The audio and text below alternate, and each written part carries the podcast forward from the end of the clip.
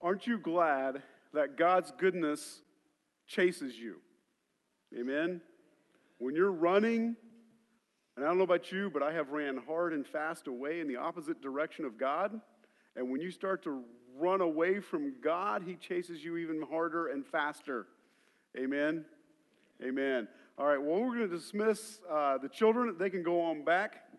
And we are excited for them to go back and to, to learn about the goodness of God and Christ and what God has done uh, for them to bring them closer to Himself.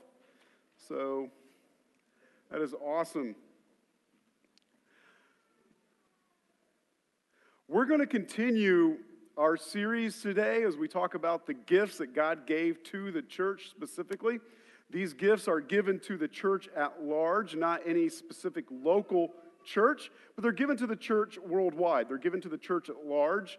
And we, um, as we kind of walk through these today, Today, I think, will probably be one of the more evident or obvious ones that you'll be able to point out and say, oh, yeah, yeah, yeah, yeah, I, I understand that one a little bit. Uh, maybe going to clarify a few things. But as I was thinking about this sermon, and Lynn and I were talking about it, you know, if you live in a pastor's house, you hear all of it and you hear even more, right? Like, should I add this? Should this, how, what's this sound like? Was this you know, and I always, if you've heard me say before that sometimes, a lot of times, I run my sermons by her like she has an internal clock that shuts her down at nine o'clock in the evening. Like, hmm. she can be anywhere, and at nine o'clock, her body clock goes. So I know that if I run my sermon by her after nine o'clock and she gets it, it's a good sermon. Because if you can understand it when you're about ready to fall asleep, then you should be able to understand it on a Sunday morning when you're all bright and chipper, right? And the snow hasn't impacted you and you're not grumbling and it's not even snowing now. So there you go, right? And she said, But why? Why do we need, what's important? What's the important? Why do we need to know about apostles and prophets and evangelists and pastor teachers? And why is that important? And then I, the real me wanted to say, Because it's in here and Paul said so. And I realized that that probably wasn't going to go over real big. Um, and so I quickly pointed her to verses, um, verse 12, which, why don't we take a look at that real quick? Why are we going through this? Well, Paul said that these positions in the church are to equip his people for the work of service so the body of Christ can be built up. Jesus had a plan. These are the positions that he put in place in the church at large to build his kingdom to equip his people. Now, we're not going to dive into that. We're actually, as we wrap up this series, we'll dive into this verse. Uh, but I thought it was important for you guys to understand as we're going through this, to Lynn's point, why? Why do I need to know this? Because Jesus has a plan to grow his church in the world and to use certain offices, if you will, to grow that church in the world to grow his body in the world.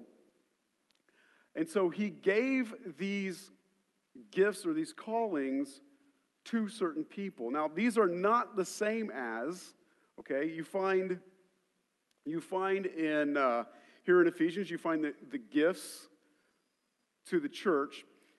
In 1 Corinthians chapter 12, 7 through 11, you find the gifts of the Spirit that he gives to people specifically for their individual lives. In 1 Corinthians 12, 7 through 11, he gives people the gifts of the Spirit. So any number of you may operate in a gift of the Spirit, but far less people are called into one of these gifts as apostle, prophet, pastor, teacher. Those gifts of the Spirit are not to be confused with the fruit of the Spirit, the fruit of in Galatians chapter 22 and 23. And so there's some distinction in Scripture between church, gifts to individuals, and then the fruit our life should be producing. So I wanted to make that specifically clear, but it's all designed for us to mature and grow spiritually. Now, your spirit, when you give your life to Christ, your spirit is as mature as it's ever going to be. So, when I talk about growing up spiritually, I'm talking about the battle between your soul and your spirit. right? Influences from the world, um, uh, fallen sin, the flesh that has these cravings and these lusts, the Bible says. But our spirit is completely whole, and that battle happens in the soul and in the mind. And so, what we want to do, just like any war eh, or anything else, any any war, like whichever side like has the most ammo is going to win, right? If one side runs out of ammo, the other side's going to win. You have a war going on inside of you. Every human being has this, especially those that have come to Christ. They have a war going on inside. And it's important for us to feed our spirit and our spirit get more ammo than what our flesh has provided in the world. That's why we need to soak ourselves in Jesus conversations, in church, in groups, soak ourselves in worship. As I said last week, if you're listening to country music and classic rock on the way to church, shut it off. You need to be preparing your mind and your family to hear from the Word of God. If we're staying up late binging on Netflix before we go to church the night before, we're not preparing our souls for service, right?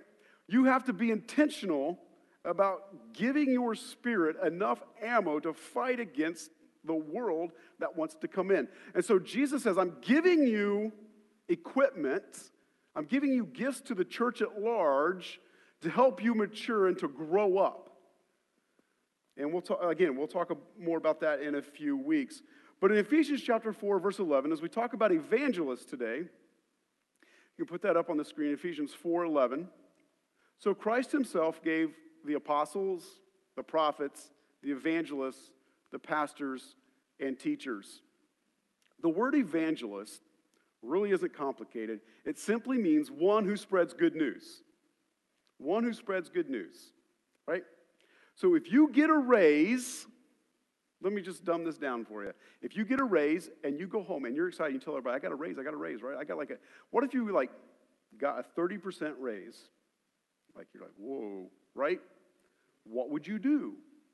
You'd tell people, right? You would. You'd be like, what? I got a, a 30% raise. You would become an evangelist of your pay raise. Doesn't that sound goofy? Look, I know plenty of hunters in here who evangelize on their bucks that they kill. Right? Yeah, baby. That's right. Because why? You're good news.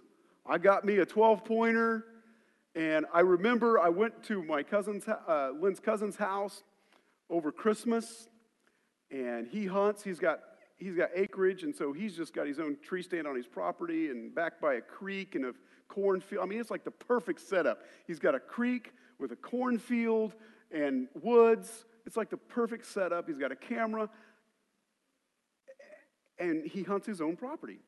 When we walked in the living room, the living room, the front room has got the woman's touch. I mean, it's decorated, it's nice.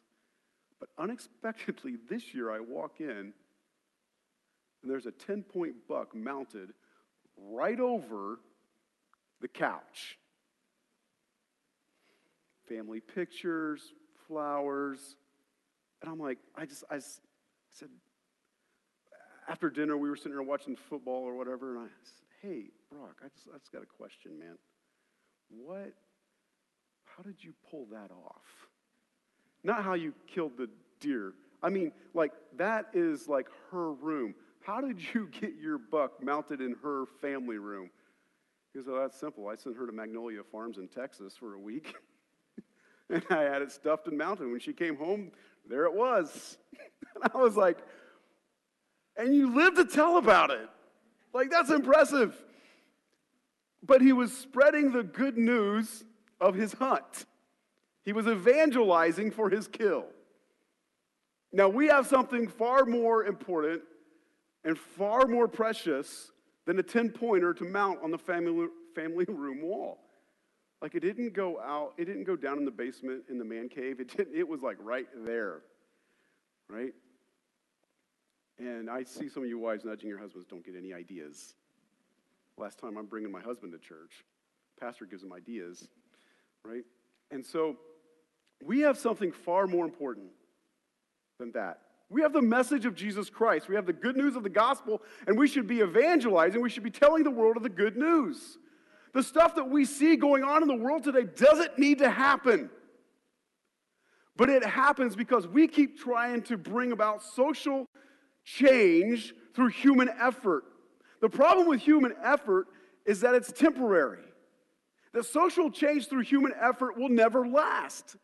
It won't last because it's not eternal. Only eternal change lasts eternally.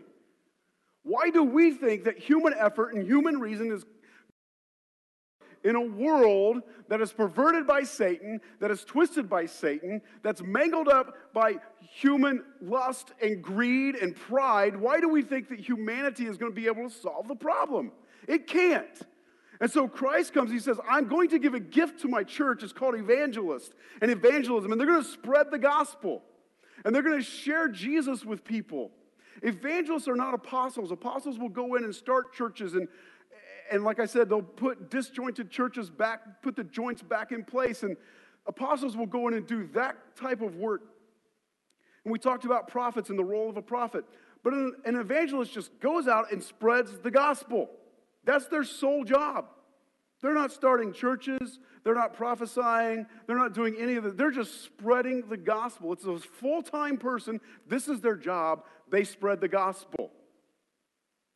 Now, it doesn't let you and I off the hook, though, right? I think probably for our generation, and, and, and I just want to clarify what a generation is. A generation is from the moment you're born, everybody who's alive at the point of your birth, that's your generation.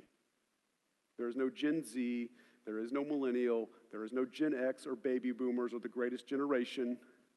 Biblically speaking, whoever is alive when you are born, that's your generation. You might be on the exit or the entry. I don't know which door you're closest to, but that's your generation. This whole idea in church that, okay, we, we need, I, I want to meet with a group of people that are of this age, and I want to meet with a group of people that are this age. That's bogus. You don't find that in the Bible anywhere. You don't find that in the early church. What you find in the early church is people who are in their 80s hanging out with people who are 16 and people who are in their 20s hanging out with people in their 40s because they're learning from each other. There's cross pollination of ideas, cross pollination of experiences. To say that I only want to hang out with people of this age group is to do yourself a disservice from learning from other people. Everybody's saying yes, but when I talk to you one on one, y'all just, it's the peer pressure of the group, isn't it? Admit it. Peer pressure doesn't go away after junior high, it's around forever. It's called social media, all right? But it's, it's not in the Bible. So, possibly the greatest evangelist that we've heard of in our generation would be what? Billy Graham. Prime example, recently passed away, right? Billy Graham. He didn't pastor, he didn't plant churches, he didn't realign churches, he didn't prophesy, he spread the good news of the gospel. That was his sole job. That's what he did. He was an evangelist. The first evangelist that we find in Scripture is in Acts chapter 8, verses 4 through 6. Acts 8, 4 through 6. Those who had been scattered preached the word wherever they went. Now, can we just pause right there? Did you preach the word while you were grocery shopping?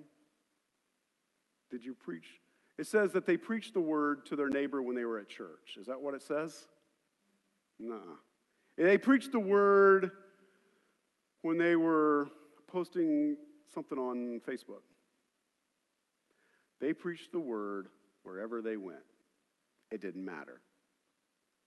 They preached the word wherever they went. Next verse. Philip went down to a city in Samaria and proclaimed the Messiah there. Philip is the first evangelist that we have in Scripture after the ascension of Christ, after Acts chapter 2. Philip went down and began to preach the word. He was the first evangelist. Philip went down to a city in Samaria and proclaimed the Messiah. Every time you speak of Jesus, every time you proclaim Jesus, whether it's Jesus himself or it's an idea that Jesus put forward, you are proclaiming the good news of Jesus Christ. That is our job. Wouldn't it be nice if we just got saved, gave our life to Christ, and then we just went to heaven? No, it wouldn't.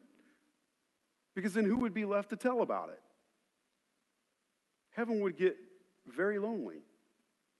I mean, just imagine the people that were in the upper room, right? They get the Holy Spirit, they accept Christ, they're saved, and boom, over, done. That's it. You and I aren't sitting here. Hospitals aren't started. Orphanages aren't started. Science as we know it doesn't exist because the gospel didn't spread. Go back to science, when it, the science that we know, modern science. The vast majority of early scientists, Isaac Newton and so on, they were all Bible believing Christians. If you ever get a chance, read Isaac Newton's commentary on Scripture. It's phenomenal. Why did he start part of what we know as modern day science? Because he wanted to learn how God's creation worked. Science, not that he started science, only science existed long before that, but modern science so he could understand our Creator and the world he designed. We're here so we can proclaim the message of Jesus Christ.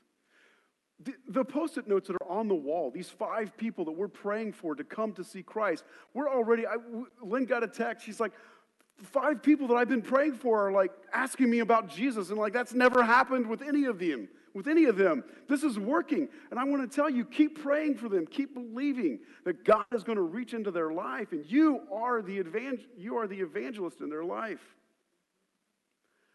You may not be called to an office of evangelist. You may not be the Billy Graham or whomever, but just because you're not given the gift of an evangelist doesn't mean you don't do the work of an evangelist to spread the good news. And so we find that Philip is the first evangelist. I love what Charles Spurgeon says. Let me, it's not going to be on the screen. I just want you to listen intently. Charles Spurgeon said this Brothers and sisters in Christ, if sinners will be damned, at least let them leap to hell over our bodies. And if they will perish, let them perish with our arms about their knees, imploring them to stay and not madly to destroy themselves. If people are going to go to hell, let them climb over our bodies to get there. If they're going to be damned for eternity, then our arms should be wrapped around their knees, pulling them back. That's our job. That's our responsibility. If there's a fate waiting for them that's worse than cancer, then we have an obligation to let them know.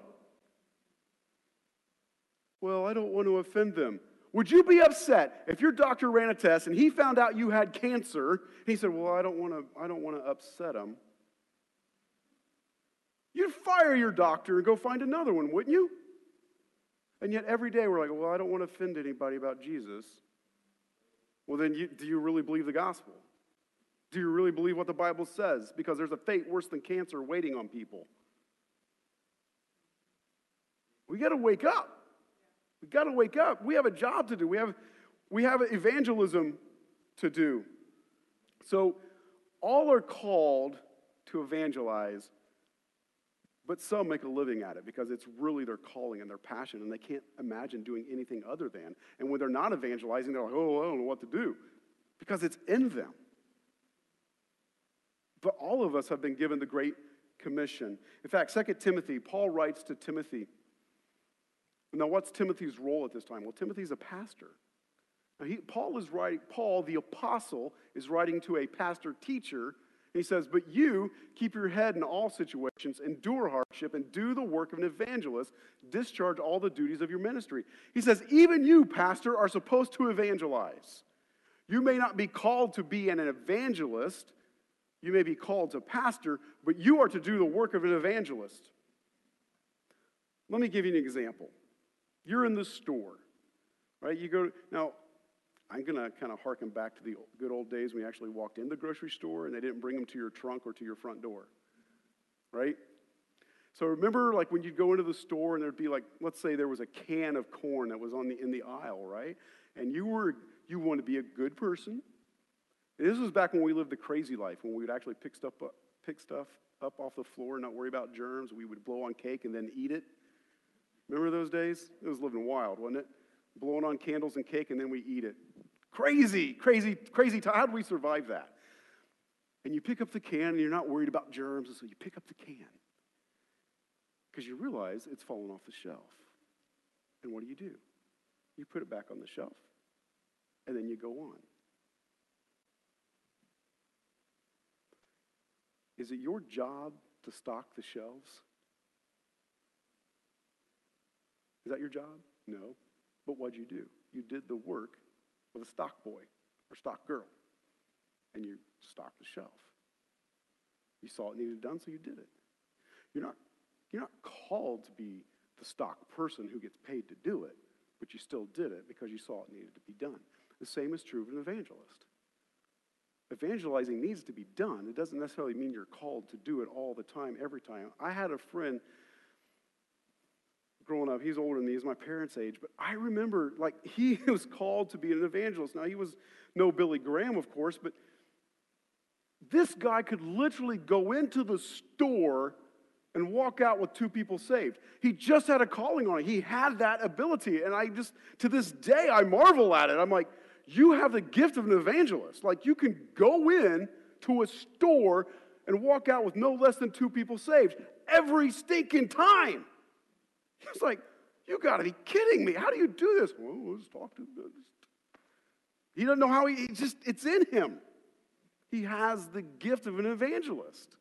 I go in and do it, and I looked at like, well, you're nuts. You're crazy. And I just walk out, well, praise God, I planted a seed. You know, I mean, but he would walk out with people saved out of the store and then get them plugged into a church. I don't know how it was the Holy Spirit in him. He was called to be an evangelist. And literally, that's what he did. He eventually got a job as an evangelist, and churches supported him, and he traveled, and he did, did that. That was his job, but all are called to do the work of an evangelist. You just may not be paid to be an evangelist. So, if we're all called to do the work of an evangelist, where do we start? Where do we start telling people about Jesus? Well, aren't you glad the Bible has an answer? Anybody shocked the Bible has an answer? Anybody? Like, oh, whoa, whoa what, do you, what do you mean? Acts chapter 1, verse 8. Jesus says this But you will receive power when the Holy Spirit comes on you, and you will be my witnesses in Jerusalem, in all of Judea and Samaria, and to the ends of the earth. Leave that verse up there for a minute. You will be my witnesses in where? Jerusalem. Think of, a, think of a bullseye of a target. This is exactly what Jesus is doing. If you know the geography of the day, Jesus started in a city. He went out basically to the township, to the county, to the end of the world. Jerusalem's a city. Judea would be the township. Samaria would be the county. Jesus just went, here's where you're going to start. You're going to start with your neighbor.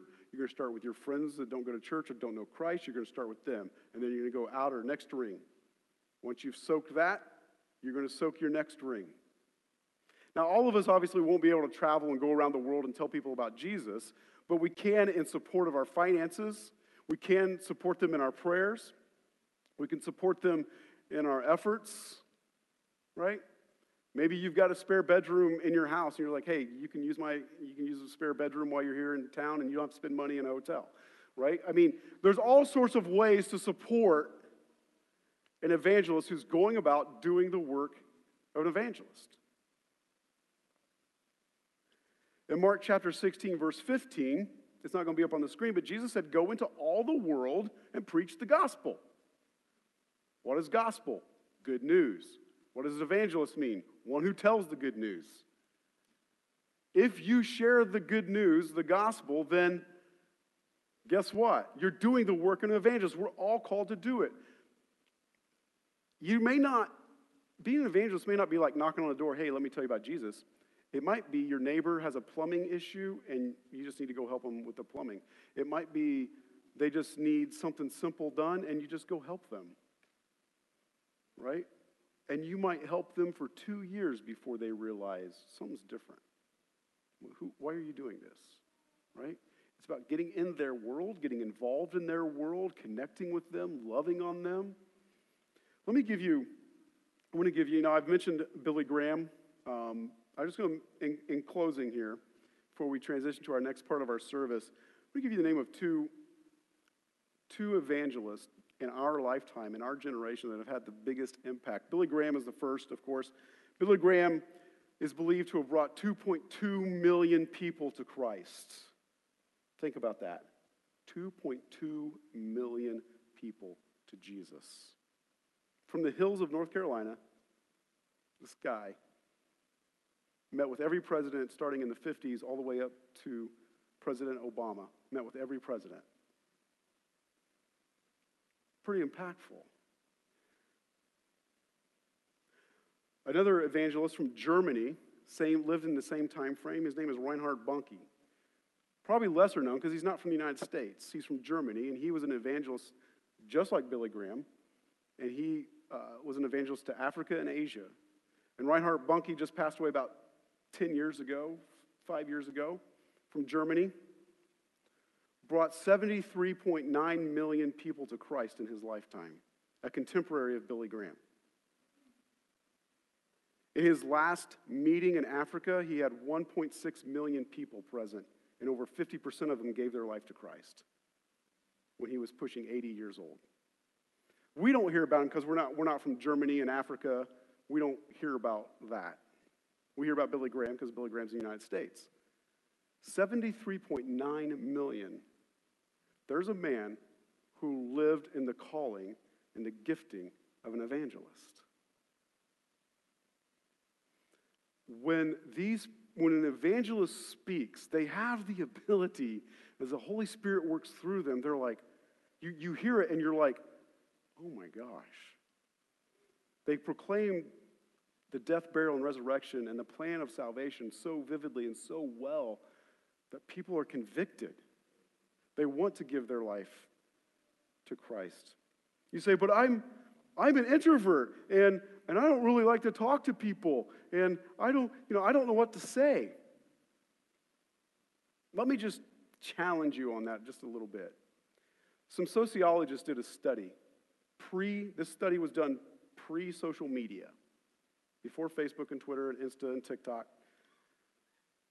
The most introverted person in the world, according to this study by sociologists, found that the most introverted person would still impact 10,000 people in their lifetime.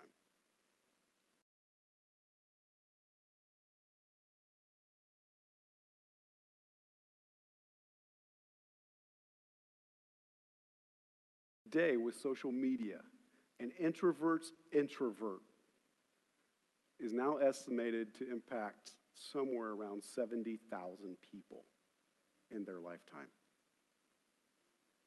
Everybody has the obligation to do the work of an evangelist, though you may not be called to full time pay as an evangelist. Now, that was the introvert. You extroverts, the numbers are off the charts. Get busy. I just let the introverts off the hook with 75,000. But the rest of you, get busy. All of us should be busy sharing the good news of the gospel of Jesus Christ, whether it's in the classroom or at the pharmacy or wherever we are. It's our job to share the gospel and to love on people. Amen? Amen. Well, as you know, we've, um, we've been looking diligently for someone to lead us in music and to lead us in worship. And We've, that, that has been a nonstop thing for us, and we are super excited um, to have landed um, a gentleman who is awesome. He's amazing. Um, I've just gotten to know him a brief while. He was an acquaintance. Um, some of you men that were in my Saturday morning men's group, uh, we read and went through his book, Into the Wilds, last fall. Um, and so, Brent, why don't you come on up? And I'm just going to give you guys the next few moments. Um, we're going to just kind of do a little sit down interview here. Um, I want you guys to uh, get to know basically our new worship leader. First off, can we give a round of applause for our new worship leader? And his wife is Stacy, is down here as well. I'm just going to move this because that's like really. I was looking for a Starbucks there. I'd Oh, I don't sorry. drink Starbucks. Sorry, I just had to put that in there. Sorry. Start. She has. There's your Oh, she's Starbucks got token. one. She's There you ready to go. Yeah. Um, so, Brent, um, tell us a little bit, I guess, about yourself and tell us uh, a little bit of your backstory, if you will, so we can just kind of get to know you. And then after service, he'll be back with me by the back door if you want to meet him, get to know him. But go ahead and share a little bit. I was born in Pennsylvania in 19, and uh, just had to put that in there. Um, I grew up in Pennsylvania. My mom was a worship leader uh, in a church for 35 years. Um, amazing, amazing woman. Love God. I'd wake up in the mornings, and my dad had speakers inside the registers in the floor, and he put one in my bedroom, and I'd be trying to sleep. You know, on Sunday morning, here's her choir music going in there, and I'm like, little would I ever know that God would have different plans in music. You know, I, I, I didn't really want to have anything to do with, with um, singing. You know, I grew up, worked in the steel mill, you know, hunted fish, did all that kind of stuff. You know, men. And it's kind of funny, when I came to college, I worked in the steel mill for three years. Came to Anderson back when I was Anderson College before the university. And my freshman year, a guy who had been in the Navy for three years, he was coming in as a freshman. We were both 21. He talked me into going and trying out for, I think it was the male chorus. I'm like, yeah, I don't sing. He goes, come on. I tried out and I made it. Nice. So he says, why don't you go try out for the choir? I'm like, I don't want to do choir. He said, there's good looking girls. I'm in. so I tried out, made it for that, got in private voice, private piano. That year I went to something called NATS, which was National Association of Teachers of Singing. I didn't know what it was. I mean, I grew up cutting my teeth on classic rock, like we were talking about, kind of Yeah. thing. And here I am singing classical music. And then, very next year, I come back after my, uh, my freshman year for sophomore, and a guy knocks on my door. He heard me in there playing the piano, and I was singing. And he said, Hey, he said, uh, my brother and I are putting a band together. Would you be interested in, in doing something together? I'm like, I don't know. I don't know who these guys are.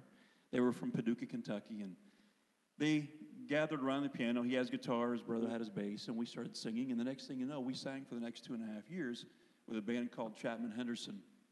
And the back then it was Steve Chapman before the Curtis was put in the middle, but it was Stephen Curtis Chapman. And so for the next two and a half years, you know, being around someone who, who those of you that know him, he's as real as they come. I mean, what you see at Banker's Life when you're seeing him, that's who he is. I mean, he lives it like we were talking mm-hmm. about. Right. So, kind of fast forward, you know, I, I toured with Sandi Patty, a group called One, for years and years. And after, well, I, let me think, it would have been around 1998, I had been recording with Word Records, and I was touring with Crystal Lewis and Avalon on the Gold Tour. And at the end of that tour, I said, you know what? I'm having a second child. I wasn't having a second Yeah, child, but we understand. we understand that. we got that. And I said, I think I need to be home.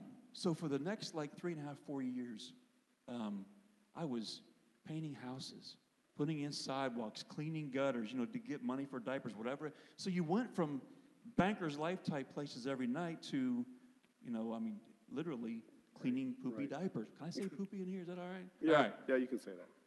So, you know, just kind of fast forward. Then in 2002, I'd had churches calling me about doing worship pastor. I said, you know, I'm just not, I, I don't- I don't think I'm, I'm wired for that. But this church back from near where I grew up called, and they said, man, it's the, the, the rut's going to be coming in before long. You know, I was a mm-hmm. hunter, and they, I knew every fishing hole, trout stream, everything there was around the area. And I said, maybe it's time to move forward in something else. And so for the next five years, I went back and I was the worship leader. But the church went from about 200 people to 1,500 in four years and a town of 10,000 people, and we only added one staff member. And so my workload that I had went from, you know, working 40, 45 hours a week to being 65, 70, 80 hours a week. And over five years, it was, as you mm. can imagine, I burned out. I mean, big time. Left, came back here. But while I was in Pennsylvania, and this is something we were talking about earlier, Yeah. was I love worship, but I love men's ministry. I love seeing men change because I believe changed men change men. I really do. When you help that light go on inside of a man, the whole family is changed. Right. Your community, your church, everything going on. And so God put me on a different path doing that for the last 15 years. Yeah. But when I had left the church in Pennsylvania, it had been such a bad experience with all the burnout and everything going on. I said, I will never do that again. Don't ever tell God never. And it's been, I don't know how long ago, Steve Jet called me on the phone. He says, What are you doing? I said, COVID's here, man. I said, All my speaking events. I said, I was booked crazy. I have a new book coming out, but here we go. I can't speak because everybody canceled. Didn't think anything of it. He gets a hold of me again. I don't know how much longer. It was a, maybe a few months later. And he says, Where are you at with all this? And I said, You know, I, I don't know. I said, I feel like God's changing my heart again. He's healing some of the brokenness from the burnout and bad experiences. And I said, Here's where I'm at with all of this. Wherever God wants me to be, that's where I want to be. I'm, I'm done trying to make my own agenda. And so the calling for men's ministry hasn't stopped. It's a passion. It's something I can't do. You'd find me curl up under a bridge somewhere if I wasn't doing it. That's what I do. But God also gifted me to do music. And for a time like this, Yeah. Yeah. I didn't call Steve looking for this. He didn't. He was just processing with me. And so the next thing you know, I, I, I got off the phone with him. Mhm. And if you knew me well enough, I don't just get on the phone and go, hey, Tyson, Right. let's get together. Yeah. And we did. Yeah, and, and that's so important too. You know, you say you, you don't get off the phone and just go, "Hey, I talked to Steve, I talked to Steve, or I talked to whoever." You know, you sit back and process, and there's a lesson there. There's a lesson for all of us to say, "Okay, well, is God working here, or is it me?" And we pray about those things, and we consider those things. We think about them earnestly, um, and I just want to advise everybody of that. Um, that that is so important. But as we come together, we have to think about the worship aspect, right? The music aspect. Whether whether you're in the Old Testament or New Testament, we see we even see where at the Last Supper, Jesus led his disciples out singing. That that music is so important to our spirituality and our worship of Christ. Um, what do you what do you think worship is, and what what is worship in the music of church? What does that mean to you? Worship is something that when we can get ourselves out of the way, one of the biggest questions I've always gotten whenever I was leading worship, people coming up and they would say, How do you get past being nervous? As a speaker, you say, Well, if my job is to add value to you, that gets my eyes off of me. And when I'm pouring into you, I don't get nervous. And it's kind of the thing with worship is my job is to bring us to the place where we talked about evangelism, adding, Right. adding value to each other. Yeah. But it's about redirecting everything that we have to the one who made us. And, and I, I had mentioned to you the other day, I said, one of the things that you're probably going to hear me say a lot is this. One of my beliefs and, and roles, no matter whether I'm speaking, singing, whatever it is, Right. which is all a form of worship, is to help all of us understand that God is who He says He is, and that you are who He says you are. Yes. Because Yes. when you can get to that place where you really believe that you are who God says you are, righteous, pure, holy, not, not we, we know we have the flesh, Right. but that's not the real you. The real you is the transformed you, the eternal part of you where Yes. Christ resides. Because the moment you truly believed, His Holy Spirit came into your spirit, guaranteeing your inheritance into the kingdom of heaven, like it says in Ephesians. So when we get to that place to understand who we really are, everything about our worship changes. Because it's no longer about that I sound okay? Right, Did I right. make a mistake? Am I too old? Am I, wh- whatever it is. That has nothing to do with it. Because now I'm operating out of the place which is the core of who I am, which is Christ in me. And when you go from that place, you can't not worship. Yes. And we had talked at length, actually, in the last couple of weeks about who we really are internally. Do I really believe that I'm a co heir with Christ? Do I really believe that I am more than a conqueror? Is that, or do you see yourself, well, I'm just a sinner saved by grace? You're not a sinner anymore. You, you are a child of God. Do you have the capacity to sin? Yes. Do you have the ability? Sure, you do. But your identity is found in Christ now. That should renovate how you see yourself. That should renovate everything about you. And one of the things that you've been big on is renovating men's lives. Because as we talked about, we talked about, you know, and you just said it changed men, changed families, changed community. And you've had a ministry for men um, for several years. So why don't you talk to us a little bit about your men's ministry before you lead us out in our final song. Yeah, um, you know, it's been really neat. After the experience I had in Pennsylvania, I walked away from all of it and I went, you know what, I just need to be doing something else. I was so burned out. I was angry with, with the way the church was done, how the, you've probably seen it before, and I know all pastors experience this because it's a big job. Everyone's knocking on the door. You got some time? Can you do this? Can you do that? And it, it, it got me so burned out. I went, God, I don't know that I can do that again. So he, he kind of backed off, gave me some respite, and said, I want you to work with men. And what's really interesting is in the last 10 years alone, from, from working with men and doing what I, I do events, I'll do men's retreats, wild Right. game dinners where hunters and fishermen come in and we, we talk about God and all that kind of stuff. Just in the last decade, I've seen over 14,000 men that I know of receive Christ. 15 years ago, you'd have told me that. I hadn't even probably led 14 people to Christ in my life. Right. So you never know what. So that's what God did. He lit that fire that says, you know what? We're going to help men understand who they really are, and they're going to change the world. And so my passion is, I've had a chance to do a lot of really neat things. You know, I was with the, the, the Billy Graham Crusade doing something back when it was Market Square Arena Yeah. uh, with Promise Keepers. But in the way that God does it with me is I love the outdoors. I'm an adventurer. And I take those stories and I bring them back and lead people to Christ through them. Steve, you know, I mean, there's so many men that could tell you, I never would have come to Christ had he not spoken to me in this way because I can relate to that. So that's one of the ways in which God's wired me. Yeah, So, awesome. And your men's ministry, your website is men's ministry. men, it's men ministry. Men, men. Men's was taken, so I had to go with men. Okay, Menministry.org, and you can Yeah. find more there. yeah. And I'm sure that in the future that we'll, as a church, be planning, you know, adventure outings and, and hikes and And the new book, hunts and whatever. And, and there's a, my new book will be coming Yes. out on May 11th. It's called The Roar Within, and it's unleashing the power of who you really are. And that's what we're talking about identity. So, Yeah, and I, I would really advise anybody, but men especially. Uh, we went through the book Into the Wilds as a group of men on Saturday mornings last fall of our men's, and there's just some amazing stories of, of and I'm gonna we're not gonna talk about them, but I'm gonna touch on them as a teaser.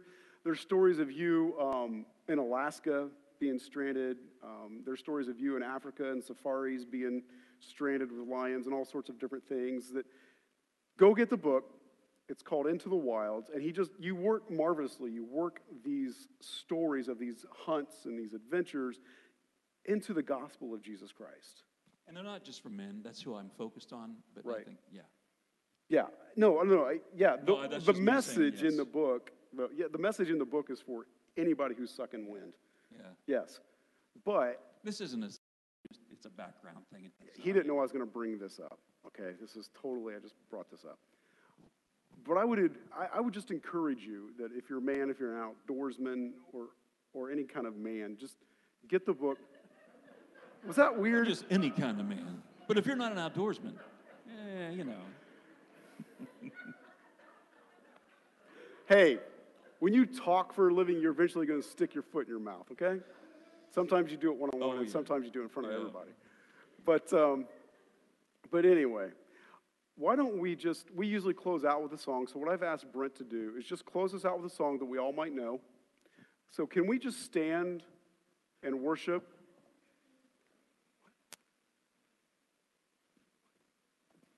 Oh, you know, it's so neat. I see some people are wearing masks, some people aren't wearing masks. No, it's, I don't know about you, but it has been, uh, my, my wife works at St. Vincent, and she um, says, Man, every single day I'm in there, I have to wear the mask all day. And my glasses are always steamed up, you know, I can't breathe. But that's what life without Christ is like. I don't know how you can breathe unless you really understand who you really are in Him. You know this. This is the air I breathe.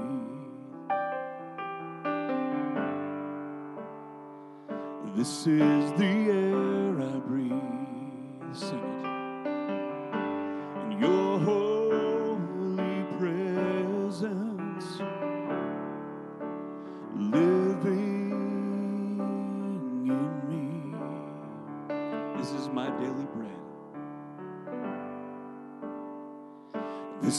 my daily bread, yeah. This is my daily bread, your very word, and your very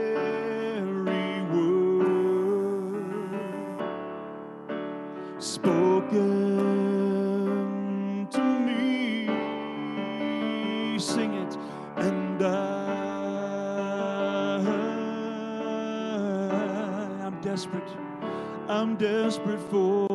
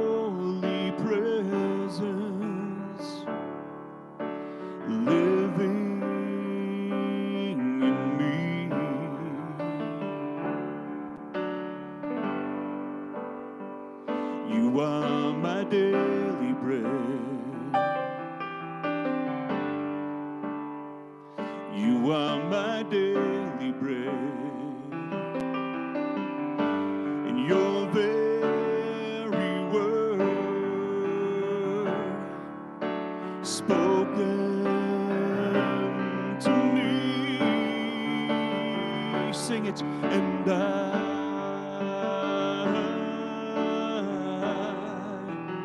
And I'm desperate for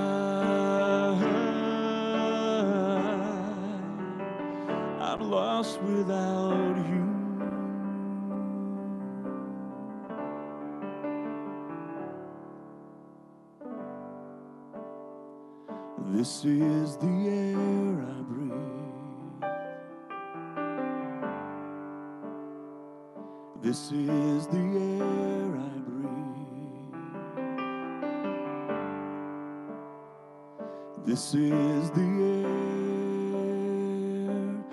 I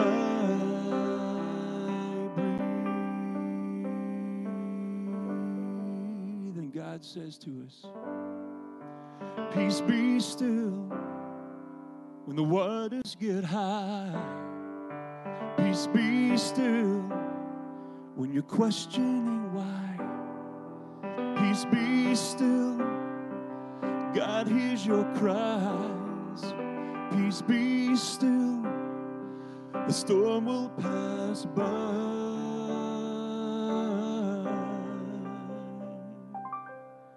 Peace be still. Thank you, Jesus. Heavenly Father, I thank you for today. I thank you that for such a time as this, Lord, you have aligned Brent's timing and our timing to team up. God, as we look to you to begin to grow this music ministry from the inside out, the Lord, we know there is a bright and glorious day coming for this church and for this body, both musically, evangel- evangelistically, and just spiritually as we can grow and mature and look more like Christ. God, you are about to do something that if you were to tell us, we would kill it with our disbelief. But Lord, by faith, we walk out of these doors knowing you have amazing things in store for this body. In Jesus' name, everybody said, Amen. Amen. We'll see you next week.